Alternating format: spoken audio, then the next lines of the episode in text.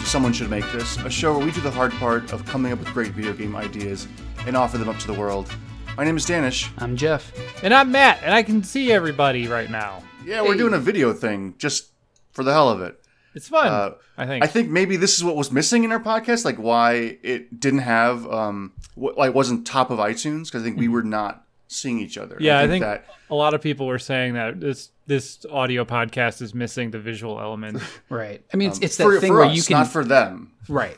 You can tell when someone is smiling when they're talking, and this is the same way. Like we couldn't tell when the other person was looking condescendingly on the others, judging their pitches before, but now we have this Right. capability. Yeah, usually and- when, when I said something like super hilarious and you guys didn't respond at all, I assumed that you were just muting yourselves because you're laughing so hard. so uh, this will be good so that I can actually see you guys just like losing your shit whenever I say cool stuff. Yeah, it's Jeff, Jeff's Yeah, doing it right now. Jeff's now. doing it right now. Also, I can do this motion. This is so good. Yeah. This is radio. This radio is That's- amazing. That's great. Um, basically, I was a get on with it motion. Yeah, no, Um, you immediately fucked up the whole point of this by saying this motion that nobody can see ever. Well, that was the joke. Um, Was it? so how you guys doing? well, obviously, I, I saw that you guys weren't laughing. So this this experiment is already paying dividends. Um, so yeah, how you guys uh, doing this weekend? um, Do, doing all right. I Doing don't know, right. man. What is the world anymore? I get I get sad. Like I, I'm on like a sad schedule of like every three days I'm sad. Oh yeah. Yeah. So that's about where I'm at right now. Yep, I think every three days is is actually pretty good. Is that good? It feels bad. It seems thirty three percent. I mean, we're living in a hellscape. I, I think anything below hundred percent is pretty good. all right. I'm keeping it That's together. that's then. fair. That's that's totally fair. Um, so we have some news, which is kind of fun. Uh, a few episodes ago, we had pitched a game. Um, it was a I, can't- I don't think we even named it. It was a movie game, a card game, like where you can put down cards and have to name a movie that satisfies those cards. Well, we're actually making it. So I don't know what we this did Wii stuff is. I mean, look, it was I played it. We are Yeah. adjacent to the creation, but we have no hand in it. I Sure, I- definitely suggested the element that makes the game good. That's That is true. yeah, which one was that? the the, tokens. tokens. Let's let's uh let's explain the game. I guess. right okay so so actually so just to say we um many you know every week on this show we pitch games but this is the one game that we are actively making and pursuing and uh, we'll have more things to announce in the future but um, we did our first kind of big play test uh, this week with an with a group of people Heavy and hitters. Yeah, have you? And, it, and it went pretty well. I, I thought it was really fun. It got good response. So the the way the game works is on the table. There's a grid of like nine cards or like nine decks, and so you see different things uh, describing a movie, like a genre, a character archetype, just plot details or tr- uh, movie tropes, and so uh, it's sort of a party game. So anybody can just kind of yell out, "All right." Give me um, action, you know, murder, assassins, crime, and it's like, okay, John Wick. They, they say the name of the movie that satisfy those, and um, and then other people can start adding cards to it and try to get more points. So you're building up this complex web of movie descriptions, and the game is trying to think of movies that satisfy those descriptions. And then, yeah, like uh, Matt alluded to, one of the mechanics is, uh, oh man, I have a movie that fits all these descriptions except for one, which is like not working. So I can spend a token to remove that card to keep the game going. So What an yeah, it- incredible idea! It should It be was called the Token idea. Game, I think, by Matt Pearson. yeah, Yeah. Matt's Oh, token actually, game. bleep my last name out, please, Dish. okay. I'm pretty sure your name's in the show notes. oh, is it? yeah. Yeah, cat's out of the bag. Delete it. no, it's fine. Whatever. Who cares? um, yeah. Anyway, so that was really cool, and I, it was just fun that like after over a year of doing this podcast, we're actually making one of these games. Not for lack of trying. Uh, I that's haven't true. We tried did- we- at all. We try. I mean, we, me and Dan did a couple tries at in Dreams, Mhm. and um, to to varying levels of success, but that was fun. So so yeah, that was good. Um, and you know, we'll keep you updated if we do more, and um, maybe next time we can even um, I don't know, stream it or or post uh, uh post online. People can watch it, but uh, yeah, it was it was a pretty good uh, first dry run. So yeah, it's cool. Um, Jeff, what have you been up to? What have you been playing recently? Yeah. So uh, over the last week and a half, uh, Mortal Shell has had a PC beta, and this is a, a Souls-like game that uh, is from a small independent studio, and uh, the playtest went from last Thursday or Friday all the way through this Friday, this this past Friday. So really long playtest. I put mm, four or five hours into the whole thing, and it's really interesting, uh, especially from like a design perspective, because playing the playtest, one like just like with any beta, the developers are iterating. You know, they're putting patches out as feedback comes in. But um, one of like the main hangups for me was the way that the characters controlled and the way that all these systems work together. And it was cool to see a game in like a very rough form where you can see all the different pieces and how they're supposed to be coming together. And then slowly over the week, some of those things come in, and hopefully, you know, as we get closer to launch in, or as they get closer to launch in the fall, more of those pieces will come in. And it was cool. It's like real time game design from a third person perspective. It's well, not that's every... kind of the whole idea of uh, you know early access, right? Like in, in the best case scenario, early access. Um, what's that game that just uh, came out? Um, Hades. Hades is an amazing yeah. example of that, where like they would have very frequent updates. They were very involved in the community. The game was fun right away, and so any changes that happened were just like even better. It wasn't like constantly broken stuff. Um, so that's like the ideal of um, early access, uh, and that obviously there's lots of ways that can kind of be bad, but um, yeah. So that sounds cool. So like, what was your just can you describe the game and also like what was your takeaway from it? Yeah. So again, it's it's a Souls like, and it's it's leaning really heavily into the aesthetics of Dark Souls. Um, but putting so like, it's third person game. It's a third person action RPG, medieval style, like medieval. It's a third person game where every button press takes forever to happen. Yeah, that's a Souls well, and game. and that Boom. that was my biggest hang up with the whole I thing. love Savage. Is that Savage? We were, I love we were we were talking a little bit before we started recording about um, dodging, and in a lot of action RPGs, when you hit the dodge button, it does like a dash or an evade, and then if you continue to hold it down, it starts running from that evade and Mortal Shell actually does the opposite, and you start running before you do any sort of like dash or dodge, which is is just weird, you know. And it it, it kind of did this thing that I see a lot in game design where you're trying to do something different, but without playtesting, like you don't know if that's going to work or not. And I think that particular aspect doesn't quite work. And there's you know uh, input buffering that's just not there in this game, which I think is a deliberate aesthetic choice for the game so that you have to be learning the timings of button presses and all this other stuff. But it's it's that balance of is this game difficult because of the mechanics of the game or is it difficult because my input is not what I want it to be? You know like am I fighting the, the enemies or am I fighting the controls kind of thing? And over the week it slowly kind of got better at least for me. And so I'm excited to see where they end up in in the fall this is the reason why, and I fully uh, acknowledge that it's it's it's not you, it's me, uh, Dark Souls, is that I always feel like I'm fighting the controls, mm-hmm. uh, and I just I just can't get my own head around how the game operates, and it's obviously not the game because everyone loves it, and it's and you see these insane like no armor runs that are like no hits, so it's like obviously not the game. But anyway, that was my own hang up with that. Um, yeah. Does do the Souls game buffer in controls though? I don't think they do. do they, they? They do.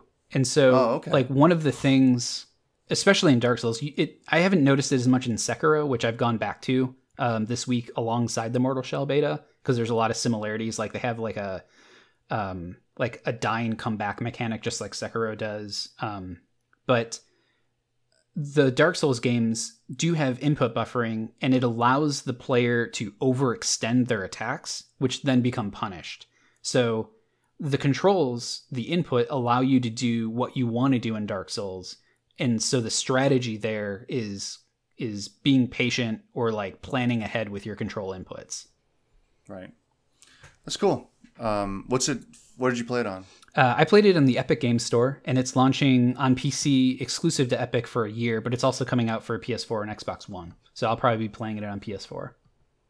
Wait, so it's exclusive for a year, and then it's going to come out on It'll be on PS4 Steam and Xbox after One that. after new consoles launch. It'll still No, no, launch no, no, on no. the old consoles. It is PC, Xbox One, PS4, but the PC version is exclusive to Epic Game Store I for a see year. Version. Okay. Cool. Well, that's Yeah. all well and good, and it Yeah. sounds real tough, Jeff. I'm sure you're a real hardcore gamer, but I want to talk about something crazy, uh, crazy hard. I don't know. I don't know where this fucking joke is going. Um, what's up with SpongeBob? Why did SpongeBob get a remaster? That's a good question. Because because it uh, today's Kelsey's birthday. Happy birthday, Kelsey! She's my Happy girlfriend. She's birthday. Um, one of the games she wanted was SpongeBob. Uh, Bikini Bottom, is it Battle for Bikini Bottom? I don't know. something like that. Yeah. Um, and it's a remaster. And like, don't get me wrong, I think I'm about a month late on this. But like, were people asking for a SpongeBob remaster? No, they weren't, and that's why it was a pleasant surprise for everyone. Was it? It's it's so weird to me. Uh, I I don't know. I just don't understand why it needed a remaster. I never knew the original game existed. Same. I don't think I did either. Yeah, I don't know. So But why? Not? I guess my my answer is why not? I mean, it seems to be working out. I I, I never thought yeah. it would. It seems like it feels like it's selling, and a lot of people are playing it and streaming it. I'm sure it's a great game. I know nothing about it. I think that's the greatest thing about a remaster, though, is you refresh the audience, you refresh the player base with a remaster. And so if you have something, I, I don't know how successful SpongeBob mean, was originally, but now they have a second wind, and that's awesome. Yeah, no, I agree, and but but I, I totally see what Matt's saying. Is like of all the remasters, Yeah, that's- this is the yeah. one that I just there didn't seem to be any even love for, um, just generally. But it's cool. I think it's really cool. Yeah, I, yeah, I, I'm probably coming off as more negative than I intend to be because I like more video games aren't a thing I complain about. Is but yeah, like you said, it's well, like I do sometimes. well, yeah, uh, depending on how long a video game is. Um, But yeah, I, I guess I, I just it's this game I never knew existed, and nobody in my life ever talked about or mentioned. And then one day there was a remaster, and it felt like nobody cared about that either. And then the game came out, and I see like all these like streamers talking about it, and like like it's on Twitch all the time, and it's on Yeah. YouTube, and like like well, it's it's I- such I a think weird it's, ramp It's up. a nostalgic thing. I mean, SpongeBob was after my time. I think it was after all our times. So I don't mm, have. No. I never had eh. a connection to SpongeBob growing up. He was And he was in my twilight days of childhood for sure. well, Well, he wasn't. He was not in my childhood, but I still enjoyed it thoroughly. In Yeah, fact, actually, SpongeBob- my first yeah. While you looked that up, my first uh, exposure to SpongeBob was actually a little bit like. You guys are just ripping off Ren and Stimpy. This is this is not cool. Like you were straight up ripping them off from They, like the they do a the lot that's the same, yeah. yeah the, the close-up um, kind of like painted close-ups and stuff and the humor and the style of it the sort of like mid-century style and but it i think it totally has its own identity and it's it's very very funny and yeah, it's, it's a fucking great show so i got into it even as a you know adult first episode came out in on April 8th. Wait, that doesn't make sense. Oh, that's the that's the last episode of that season. First episode was May 1st of 1999. So I'd Yeah, have there been I would have been like 15 or 14. Yeah, I think I Yeah. just maybe didn't care. I, I don't think we had cable until I was in high school. Or maybe it yeah was. i was eight Woof. yeah. i'm giving away my age but i was 18 in 1999 and yeah i was totally like yeah that's that's cool I feel like at 14 I I slid under the wire of acceptability Right. to be watching SpongeBob on a I think I was basis. just I, I thought I was too cool for Nickelodeon. Well, at I that think that's interesting because I guess if you are older, you no longer think that like, oh man, it's going to be uncool to like this. You just like what you like, and it's like, oh, cool. So Yeah, like I was in college watching Because you know, guys are at least 10, 20 years older than I am. That's true. I, I, Oh, yeah. I am seventy four years old. Yeah. Um. The actually, this is kind of interesting. Um. Dennis, the how one old do thing you that think I I did. am? 54. I don't, I don't know. Yeah, exactly. Um, the one thing that's interesting that, that did totally what, what you guys are describing for you of the being on the cusp of an age was Power Rangers.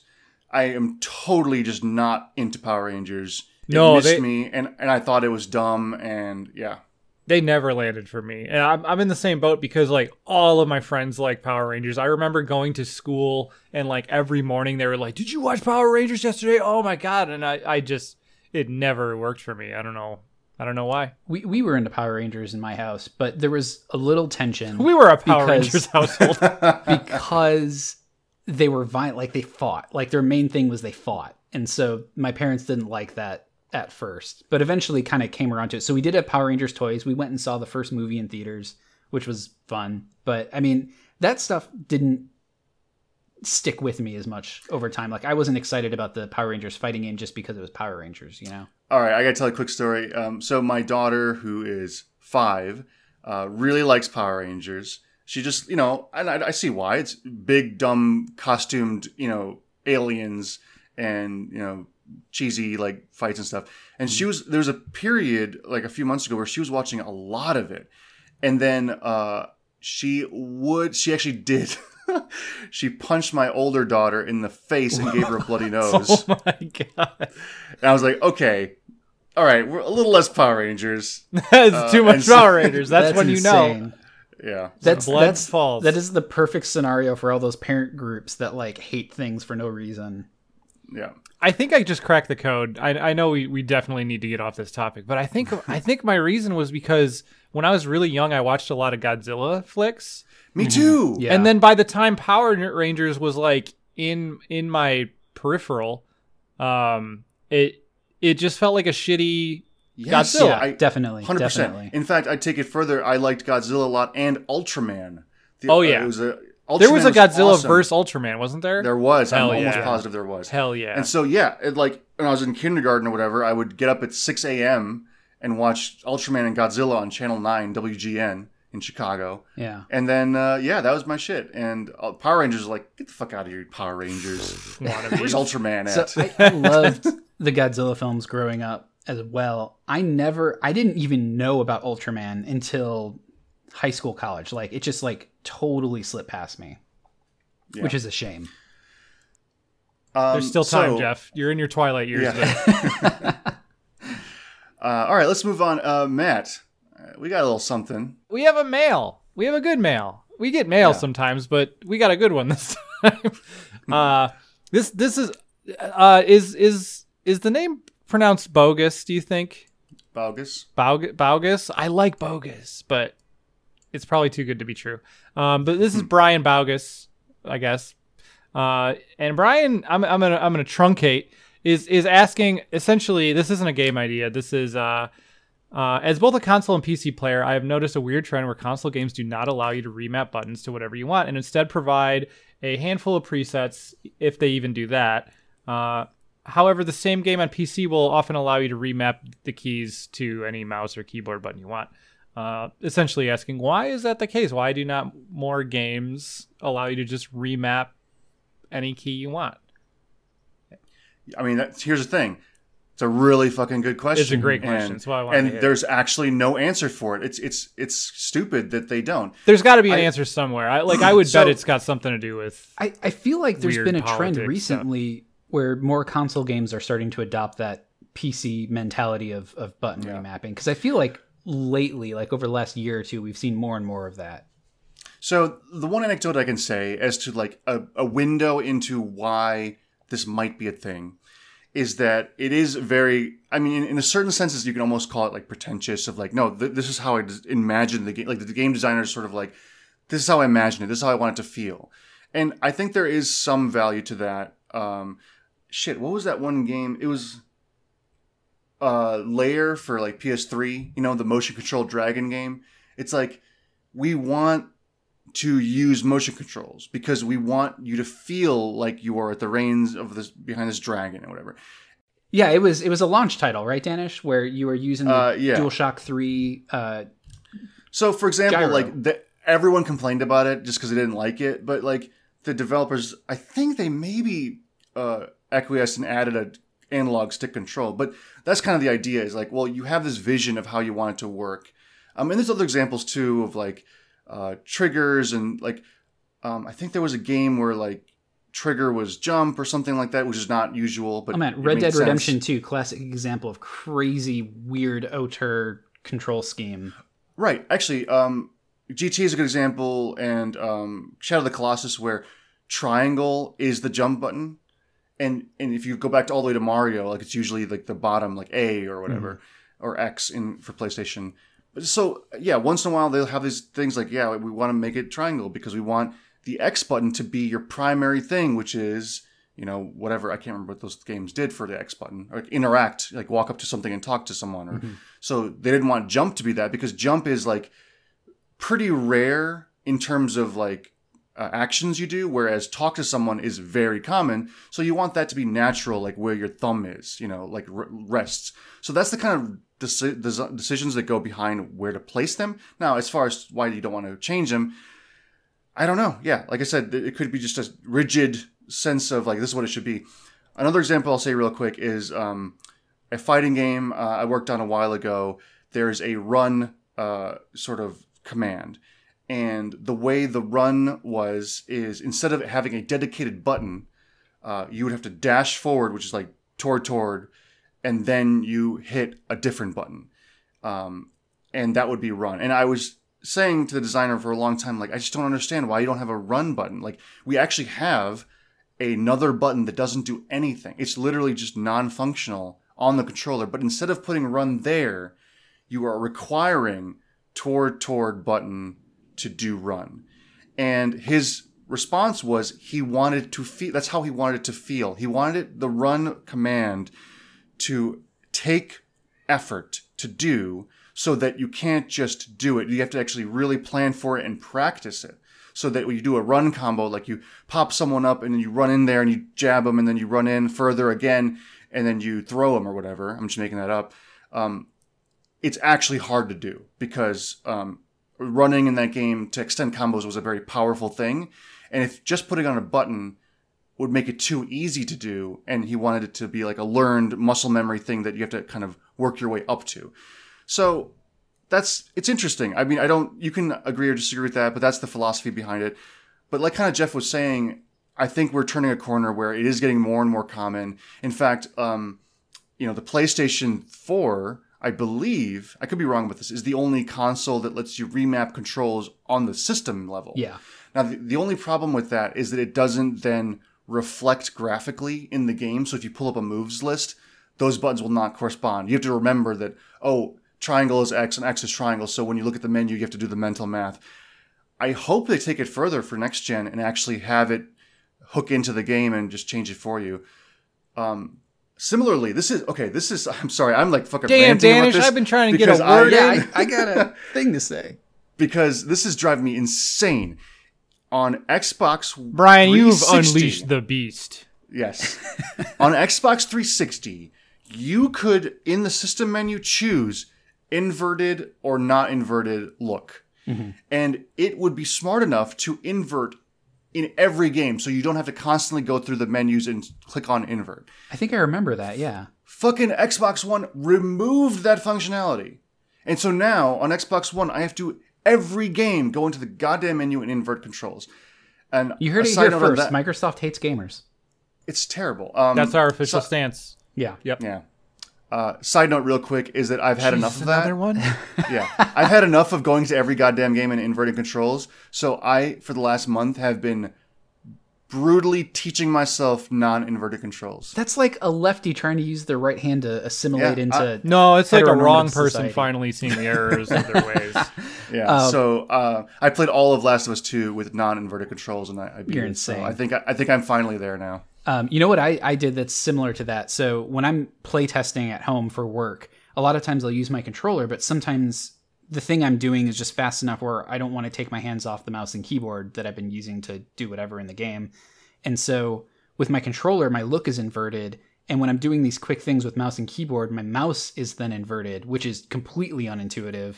So I've actually learned to play with the mouse inverted to not have to redo the control scheme when Matt I'm switching is back and horrified. forth.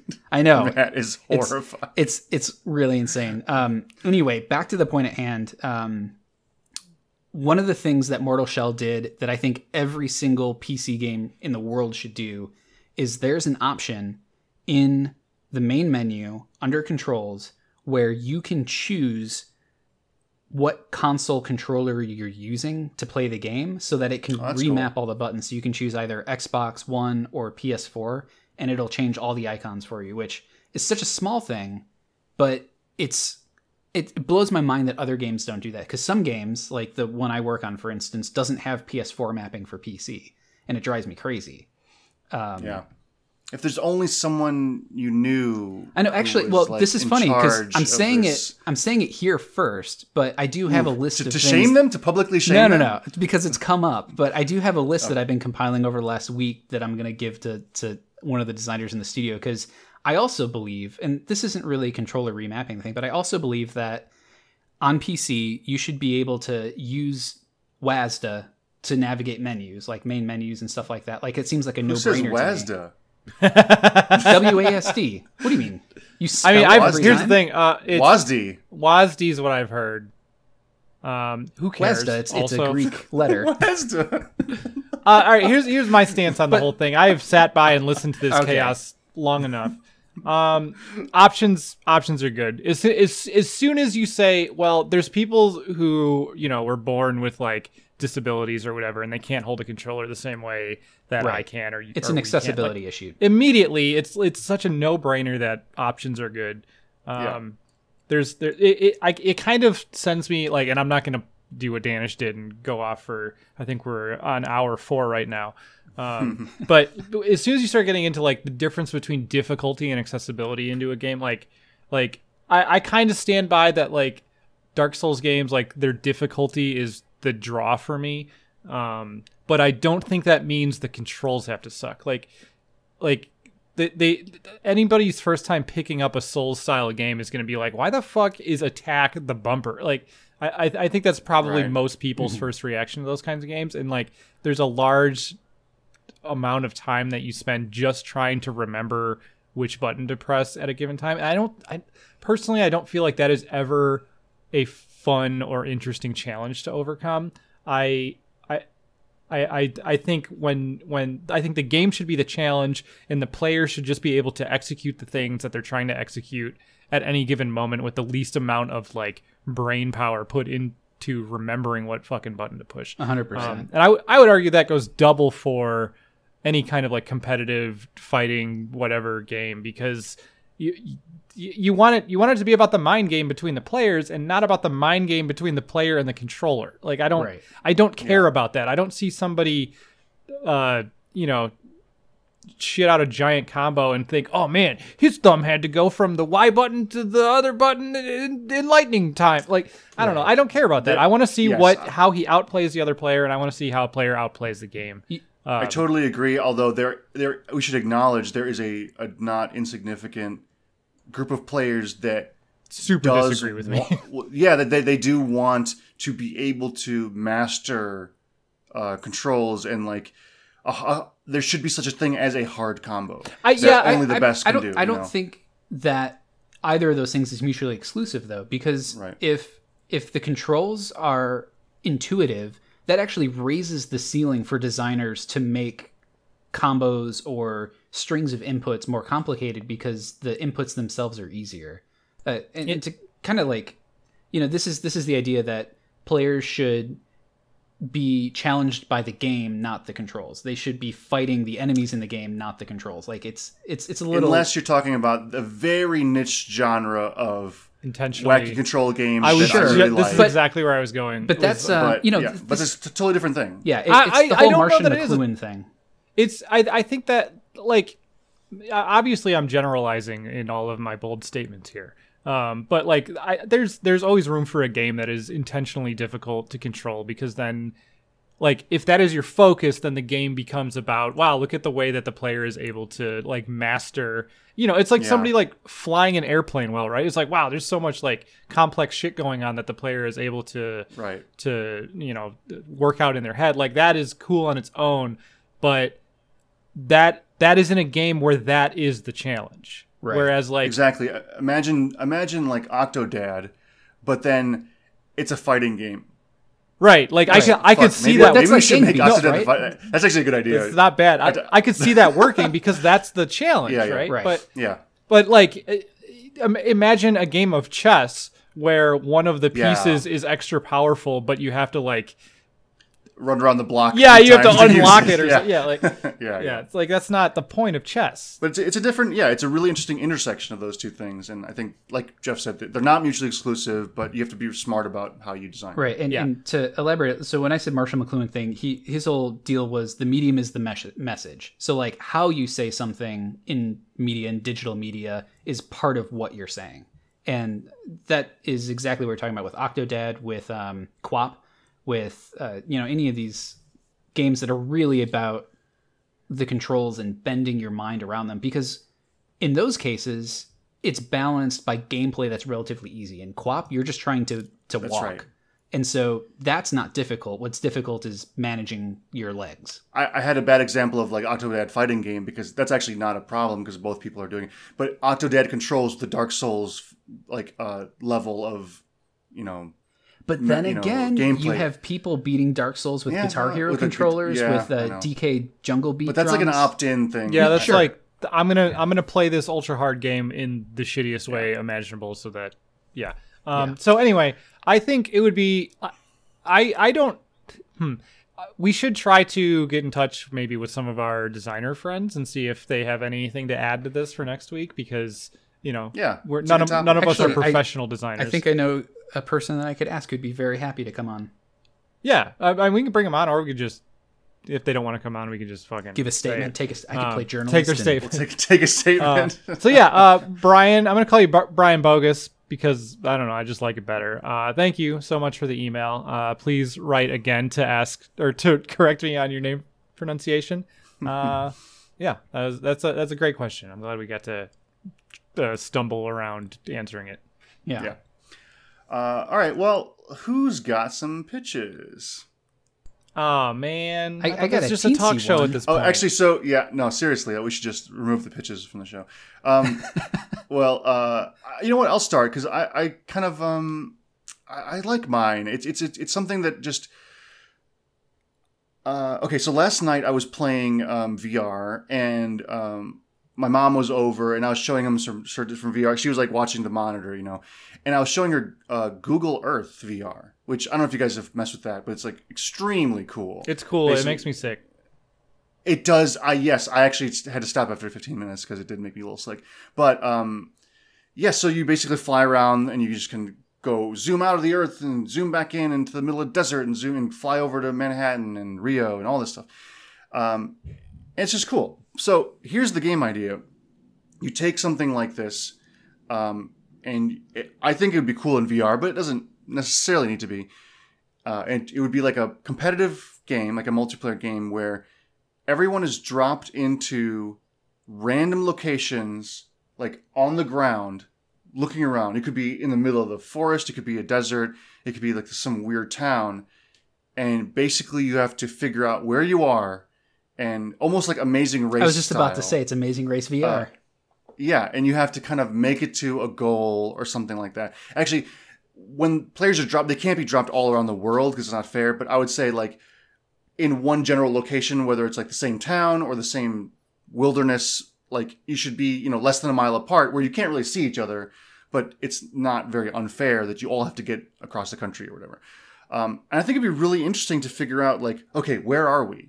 And you have to like look around in clues, and you see like, oh, I see like you know uh, Russian signs. It looks like Russian. I don't know what the Russian looks like, but it looks like that. Are we in Georgia? Are we in Russia? Are we in Ukraine? Or you know something like that. Or like you're looking around and shit. Where do we go? Okay, which way's north? It's kind of like a cartography, which I love cartography, but you are just working things out. And in fact, uh, Matt, this was slightly inspired by um, a discussion we had about the the movie Your Name, where one of your uh, one of your like nitpicks about the movie, plot wise. Wait, I had a nitpick where- on your name.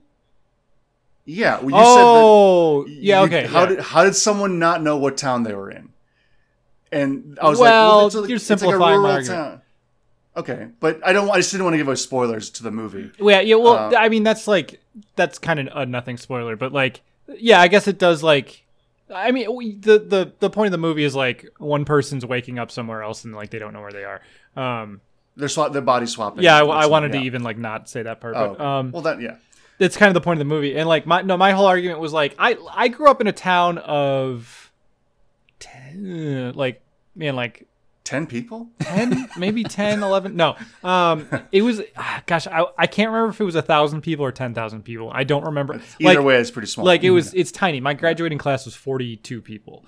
Um so Great like number. That being said i could still walk down the street and see that i was in newark because fucking newark road is right there and there's the newark post office and there's the newark heights you know like like when your town is that small the only thing the town has is its name so you kind of see it everywhere Yeah, yeah. uh, so yeah, that'll. This has fucking nothing to do with your idea. Well, idea. no, I mean, it, I was saying it's kind of inspired by that because I, I, it's almost like putting it to the test. Where like, if we drop you in Google, in Google VR in some random town, like, how long is it going to take you to uh, w- w- wandering the streets to find a, a bank or whatever to find the name of the town? And even like you said, like, let's say I do that, it's like, okay, Newark Hospital. It's like, well, oh, there's fucking no Newark- such thing, sir. Newark, what? Like well, this is interesting. Newark, Idaho, Newark. You know, like, I just doesn't So- it doesn't help you that much. So last night we went to a friend's house for a super small gathering. Um, and it's in Austin, Texas. So, you know, we're being careful because Austin, Texas is completely fucked. Um, along with the rest of Texas. But anyway, the point is Doesn't sound like careful enough. Am I right, We- listener? we uh we went to this this person's house, never been there before, and it's like just maybe like five or six blocks off one of like the major thoroughfares in Austin. And we had never been there before. And Austin is like this, where there's a few major roads, but as soon as you get off them, it's like really quiet residential areas, unless you're way downtown. And if I were to be dropped like at their front door, it might take me half an hour, an hour of walking just to reach a main road.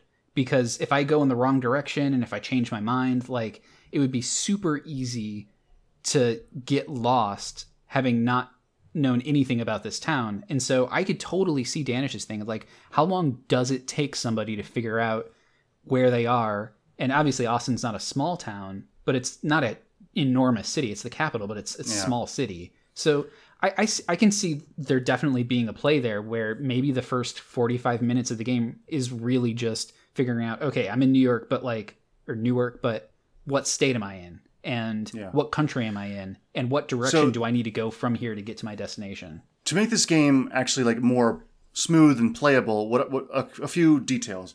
One, let's just say you're all on like hoverboards or like hover bikes. So there's like a there's a mode of transportation that's not super uh, you know like uh, detrimental. Like terrain's not going to really affect it too much. Like you can go over rocks just as fast as you can over streets. You know, just to make it easier to travel to get around. Um, and then uh, I think there should be a like light survival stuff, like um. So I'm actually imagining this totally like overlaid on top of Google Earth, like what's already there, like the panoramic views, the three the 3D models, all this stuff. But the overlay would include like food, water, shelter icons or something. Okay. So like if you go all day, you're gonna need to drink water, and so you have to find water. And if you go to a stream, there obviously will be water icons along that stream, so you can you know drink from the stream or something. Um, or like if you're in a in a wilderness and you just like there'll be food icons scattered around like berry bushes or whatever. So very light survival. Um, but yeah, I, I guess like what's the? I wonder how I would really do it. Like, okay, if I find water now, what do I do? Do I follow it like northwest? Because like you know, I, it's just I don't know what to do. But I think that would be fun to have people just try to figure it out. Now, I, I agree. I wonder though, like how immersive these environments get because if it were me, like I'd go to like a town hall or a post office and I'd pick up a map. Like that would be one of the first things I would do. Like, I are you able to so- do that?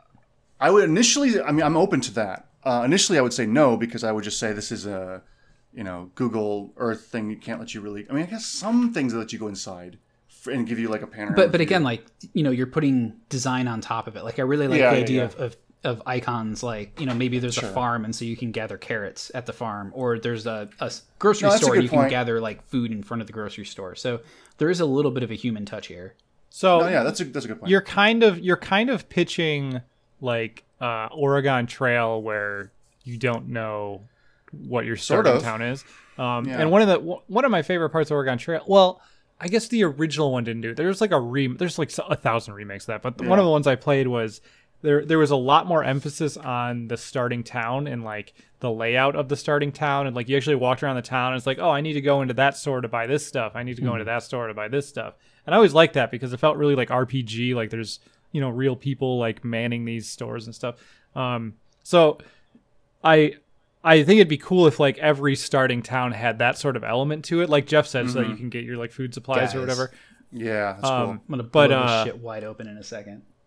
Well, I I do want to say like, sh- like I don't know like should figuring out your town be like like you're like right now you guys are talking about like that is the thing right It doesn't need. Yeah, I guess we're maybe putting too much emphasis on that. I don't think that should be necessarily the thing. I think that the goal should be like, we got to make it to the top of Mount Everest or you know, Yeah. whatever. Like some, yeah. So where where you are would help you, but it's not all about that. yeah to me what's more interesting is like the the journey man Yeah. um Definitely. and like is that could I could I start off in America and have to end up in Europe and then I have to worry about like boats and shit like that like you got you got hover bikes. so we just go over the like you're gonna just go hover bike over the water You can. could I get a like, boat though Yes, you probably should to be efficient. yeah You that, that's my don't wanna hit question like storm. are there other modes of transportation that I can take I think so, advantage yeah. of? Um, I, I like so okay. So the I love this idea, and part of the reason why is when I was a little kid, one of the first. I, everybody has like a game idea when they're a kid, right? Because it's from playing video games, and I think a common one is, what if there's a video game where you could just do anything, and like that's like your Yeah. whole idea. Like, why hasn't anybody thought of this? Um, and in my mind, I was like, well, there's like there's like maps and stuff. Like maybe somebody could like make a map and and like extrapolate out. Like in my mind, it was like just like put a map in the game, you know, because I was a little kid. Um, but then as like Google Earth and like uh, GPS became a thing, I was more like I was like, oh no, you like that's like data now. Like you can actually like put that and like maybe- maybe get something out of that. And Right, it's like like geocaching. yeah, and now that you have things like No Man's Sky, which is able to take actual data and have some fucking algorithm that just like populates things, it feels it like this game doesn't feel that impossible anymore. Like, could you could you get something that takes like Google Earth data and obviously doesn't do like a one to one version of Earth, but like extrapolates like you get you know where the roads are, you know like Yeah. elevation and, and you know where water it's- is. It's kind of like how uh, GTA does Manhattan. Like it's not one to one, but it's like okay, I generally know that this is where Times Square is, and if I go this way, Or it's like whatever. Watch Dogs in Chicago. Yeah, where, yeah. But I don't. I'm not really saying this should be like arted out like that. Like because that's like that would take forever. I'm s- No, I'm like a No Man's Sky. Like So, like so let me uh, let me pitch this real quick. Um, I, I think that that as a VR game, this is super powerful, but to take it to a completely different level, um, you know, Niantic with Ingress and Pokemon Go and all their other stuff, they've done this AR thing with real world data. Why not make this an AR game? You know, like there are AR glasses always on the horizon, and it would be a really cool thing you know, for a group of people, it's like neighborhood tag, right? Like where, you know, you're playing in the middle of the night kind of thing, where you're navigating around, you're trying to find each other. But imagine that kind of idea in the daytime, like when you're visiting a new city. And now, like, not only is this a cool game that you can play, you know, when you're visiting Philly, but it also serves as almost like a touring device where, like, you know, we're starting at our hotel and we're trying to get here. And so you're using the game to navigate the city and get to, you know, the rocky steps. I think that is a good idea. I think that's different I- game. it's though. too different. It's a, Yeah, it is a it's different, game. because what I want to get from out of this is that journey, like that fucking epic Lord of the Rings. We're tr- we're going through all these different environments, mountains and snow, and you I'm know, thinking. all this I'm thinking stuff. like Cannonball Run. Do you guys know what Cannonball Yeah, Run yeah. is? We've talked yeah, about yeah, it we've talked about. Oh yeah, yeah, we the have, fucking yeah. real life trip across America. Like Yeah, Cannonball Run style, exactly. Like just going through tons of different towns, tons of different uh, biomes. So- like that's my idea. You know- that I love. uh, you know, we're talking about this in VR. I think this totally works as like a flat game too. Um, and I'm thinking about like traveling great distances in VR headset and how I'm going to get the VR sweats and not be able to play half of this game. But like, Dennis, you're totally right. Like the the scale of the journey is the selling point in this game because yeah, a cannonball run or like you know even classic Route 66 New York to LA, like these are classic American trips, and Europe has all the same things. There's stuff throughout the continent of Africa and Asia, and dude, fucking Asia. Like there's definitely stuff in Asia. people Asia, say right. Asian, and they always just mean Southeast Asia, but you have India, you have the Middle East, you have Russia. Like you have all this amazing landscape in one continent. Like it's kind of absurd how diverse each continent is. I mean, just like Risk, man, it's it's hard to hold on to. But um, like, yeah, I, I think I think there's definitely something there. But I don't know. Like, part of me wants to fantasy it up or like to sci-fi it up on some level and have something otherworldly or fantastic accompanying these real world possible, like- what if I mean, uh, let's say this just everything we've said stands, and we just build onto it. It's like now there are you know orcs chasing you. You know, like it's you could you could just layer that stuff on top of this journey. Um, one game I just want to shout out real quick is that, um, and it's crazy that no other game has really done this, but the PS3 game called The Last Guy is a top-down zombie shooter survival type thing. It's very arcadey, but the whole gimmick of that game was that it was Google Maps like uh, satellite views of real locations, and they would uh, determine the boundaries of certain things. Actually, I think it might have even been like a little tower defensey too. Um, but yeah, it would be like a tower defense game set in real satellite Google Map imagery. And so when you're dealing with zombies coming around different corners, you're like, okay, this is actually a real human structure. And so this is kind of what would happen in real life, sort of, you know. And this is that. This is like the um, yeah, the, the journey, the Cannonball Run version of that idea. Uh, I'm just yeah, it just sucks that no one else has done more like Google Map inspired. I mean, to know, that end, this is the perfect Walking Dead game, right? Like, get from point A to Yeah. point B, Sure. and it's apocalypse and zombies, but it's What what? Re- Earth. well, I think what we're getting at is somebody needs to take Google Maps data and find a way to do something fucking cool with it. algorithm Yeah. the fucking art into it, so you don't need a Yeah. warehouse full of people working for ten years. But on You the just other like hand, do shit with it. like you know, you I- start with one continent or one country, and like you just you do these as expansions. You know, like you, I you mean, do I Europe honestly- and then you add Jeff's in. just trying to make money now. It's, he's not in it for the art anymore. I didn't even say paid expansions. Um, I, I, uh, I, yes, the, the algorithm, algorithmic sort of modeling and stuff would obviously be great and it would look great. Um, I don't even think you really need that. Like, if you're not in a major city, if you're in the wilderness, like Google Map or Google Earth VR, some of that stuff looks pretty damn good. Um, Yeah, but you so- want to see like, I mean, you want to see cacti when you're in the desert. You want to right, see, Yeah, right. you know, but like I just- mean, you can, right. yeah, like you know, you have a team of people, and essentially, like uh, in city planning, you're zoning things. Like this is a cornfield, and now Yes, like exactly. it's just filled with corn meshes, and you know, so on and so forth. So you and it, it could be the that type level of, thing, of detail. We're talking so much about like the weird like nitty gritty of this, but like it it, fe- Yeah. it be, I think it's because it feels like it should work, and maybe there's probably a reason why it doesn't. but like yeah, like it's the one of the type of thing where there probably is a lot of zoning built into Google Maps. Like there, Yeah. I mean, they probably Right. have like some under the hood. Like this is a fucking city. That's why we model the buildings out better. Um, Well, I think Right. they definitely do because there's like color coded blocks, and and like buildings are like gray, you know, Yeah. polyhedrals, and so I think they're yeah, I think that exists, or it has to exist. Yeah. Um, one last thing. This is not really related. Is just there's a really this is also sort of inspired by this really fun, simple flash game that I used to play years ago, where it's like uh, it's just basically a geography trivia game. It's like you have multiple people, uh, like you know 10, 20 people playing. It's like okay, uh, where is Alberta, Canada, or you know where is whatever city, and everyone clicks on the map and then you get like a heat map of like where everyone clicked and the closest person is the one who gets like the most points.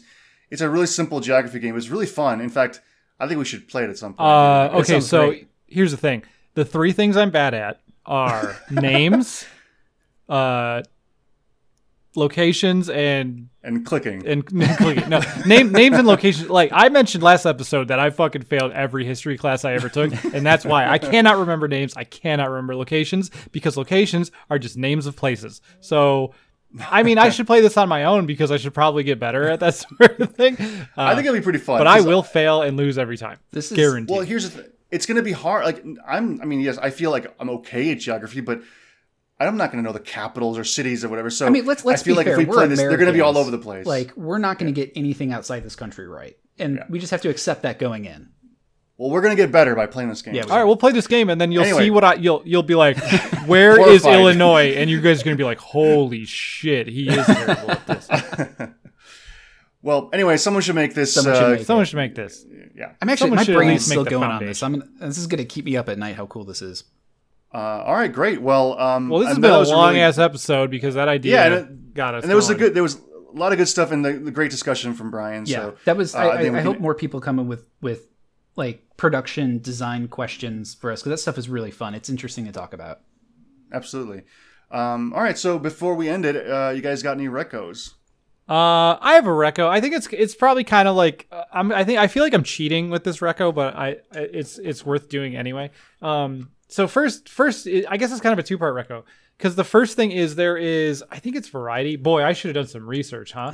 um, there's there's a YouTube series. I think it's by Variety. Uh, I may be wrong. Called Actors on Actors. You you've probably seen it. Um, Sounds familiar. yeah, and it's just it's just like two random actors that they put in a room together or modern They interview each other. yeah, and they just they just kind of Yeah, like yeah. talk. Um, and like you know, you'll get cool stuff like uh, I don't. uh, There's a million actors, and I can't think of a single one right now. But like actors who are not typically like similar in any way, like t- like kind of interviewing each other about their process, and like that's really cool. Yeah. But my actual recommendation is Scott Adkins' YouTube channel because he has lately been putting together this like uh martial artists on martial artists type things where he's been getting other martial artists that he's done work with and they're just like talking through their process. It is totally like the actors on actors version That's of awesome. the It's Scott so Adkins thing. fucking good. It's fantastic. It's so good. And I didn't see the most recent one, the but apparently he, he talks about Tony Jaa. Yeah. Or did he talk with Tony? He talks with Tony Jaa. Tony Jaa in that interview is in like a personal like uh like theater and not like a home theater like you imagine like uh, it's like a theater that it's just apparently in his house or he went to a theater to record it but that seems unlikely. Yeah. Uh yeah, I guess Uh, but- apparently he's loaded in his home country. That's great. I mean, yeah, it makes sense. He, uh, He's huge. That's awesome. And like again, we've gone on about this, but Scott Scott Adkins is such a good like host and like Amazingly, speaker. surprisingly so. Yeah, and um, he's he's so engaging to listen to, and and and he's amazing. He's the best of us. He's the I think he might be the most complete human. I think yes, absolutely. Uh, awesome, Jeff. Uh, you got something? You know, I've, I've been struggling, and this week has really been about going back. Um, I recently started playing Ni no Kuni, and because it's on sale on PS4, so I got the remastered edition of the first one. I hadn't played it before. It's just it's just really charming. It's Yeah. not difficult. It's very pleasant, and that Studio Ghibli style is just really Well, not style. It's Ghibli. It's No, no, actually I know. That's what I'm. Oh, you're saying just their aesthetic. Yeah, their aesthetic is just really, Right, right. really good. I had no idea that that was them. They ha- Oh, there's yeah. I a had no ton of like fully animated cutscenes throughout it, and then all of the 3D models, environment art, and stuff is like as close as they could be to that. yeah, It's really yeah. I, I played it on. Uh, was it was it PS3? yeah. actually, I think it was right? PS3. Yeah, yeah. I played it on PS3 with my daughter, and uh, it's really good. It does get uh, maybe not hard, but it does get grindy. Combat is weird. but it, it- which Max Ponyo stuffed animal. um, yeah, um, great radio. Uh, Just laughing at a joke but you yeah, can't I, see. Ni no Kuni, Yeah. it's it's very pleasant. It's very chill, and it has a difficulty setting where it's more focused on the story, so you don't have to worry as much about combat. So if you are looking for a truly chill experience, like I would just go with that. And it's like I said, it's on sale, so it's a great time to. Pick Um, I've it up. heard good things about Ni no Kuni 2 as well. Um, and I don't, I think it's maybe a little spoilery, so I'm not going to say what it is. Don't but say it. apparently, there's like a cool thing that happens halfway through that's pretty like, that some people are pretty upset about, but some people are like, wow, this is Well, really that doesn't sound familiar at all. Yeah, that's not uh, time to time to cycle. Yeah. Uh, Danish, what do you got this week?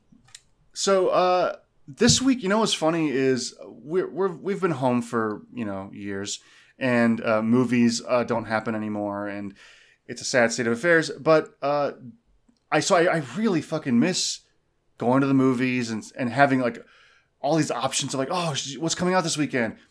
This is the first weekend in a long time where a bunch of really good movies have come out on like on VOD. What's out? So- Danish, you're the only connection to the outside world I have. what movies are out? So um, there's the new Charlize Theron action movie on Netflix called The Old Oh, Guard, which I've out. heard really great things about. My mom said Uh, it's good, so There you go. there you go. It's awesome. All you need. Mom recommended. Uh, the new Tom Hanks dad movie called Greyhound, which is a World War II movie. Uh, Dad which movie is such a good like you say like that's a good descriptor because I know exactly Yeah. as soon as you said I knew exactly what movie you're talking about. uh, which I again I'm looking forward to. Um, and then the one that I actually did see uh, on Hulu is called Palm Springs, which is an Andy Samberg movie. Um, I think it's produced by Lonely Island, but it's written and directed by um, I think newcomers. And uh, basically, it's a Groundhog Day type movie. It's a time loop movie, but uh, you know they do really clever things with it. They, they take it in new directions that are kind of new for the genre, and it's it's really it's funny and it's also very heartwarming and it's just a very very nice and good movie and it's very delightful and just uh, yeah it's a good watch. I love so that Palm, that the Groundhog Day formula just never gets old. I love that the there's so Groundhog Day different takes on it. formula I mean, just like- never gets old. um like Happy Death Day was a good one that really twisted it. It was like, hey, what if Groundhog Day, but there's a killer, and you know, and then it's like, uh, A Russian doll. Hap- Russian doll. It's like, hey, what if more than one person was a Groundhog Day? It's like a lot of cool twists on it. And so Palm Springs kind of adds uh, another layer to that, which is which is really cool. Where I don't want to say I'm not going to say what it is, but uh, what it adds to it is is, is awesome. Yeah, So it's so interesting Yeah. that the Groundhog's Day genre just never gets old. Yeah, I was gonna I mean, say it's like wanna- it's like a subgenre that you can just stack any other genre on top of, and all of a sudden you have this extremely unique movie ready to go. Yeah. Yeah, I and I don't want to derail this whole thing, but maybe for next time, I was trying to think like, has there been any other movie like Groundhog Day where it's like, hey, we're going to take the concept of your movie and make it a genre now? Like, Well, the closest Uh, there's Yeah, there's like- movies that have come out and have done something really unique like that, and then got copied, and they always came off as a shitty copy of that thing. Like Right. after the Matrix came out, there was shitty copies of the Matrix Oh, everywhere. yeah, yeah, yeah, but yeah, like, I think to your point, it's like when when Groundhog's Day came out and the the quote unquote copies of that they were all they're all like good because it's so and they're different. yeah, they're all so different. Yeah. Um, the only thing I can think of, it's just it's not nearly as specific as like Die Hard. It's like Die Hard on a boat, Die Hard in a train, you know, like that sort of thing. Mm. But even that, it's like it's just an action movie. It's not like this really high concept. thing. Right. So anyway, I thought that was cool. Um, Palm Springs, check it out. Awesome. And that will do it for this week's episode of Someone Should Make This. Uh, thanks for listening. You can always tweet at us at, at Make This Podcast, and it would really help us out if you gave us a rating on iTunes. And if you have any comments, a game idea of your own, or think one of our ideas already exists, please email us at someone should make this podcast at gmail.com. Thanks to Mariachi Entertainment System for letting us use their music for our theme song. You can hear more of their music at mariachimes.com. Until next week, we've done the hard part. Now, Now someone, should, it. make it.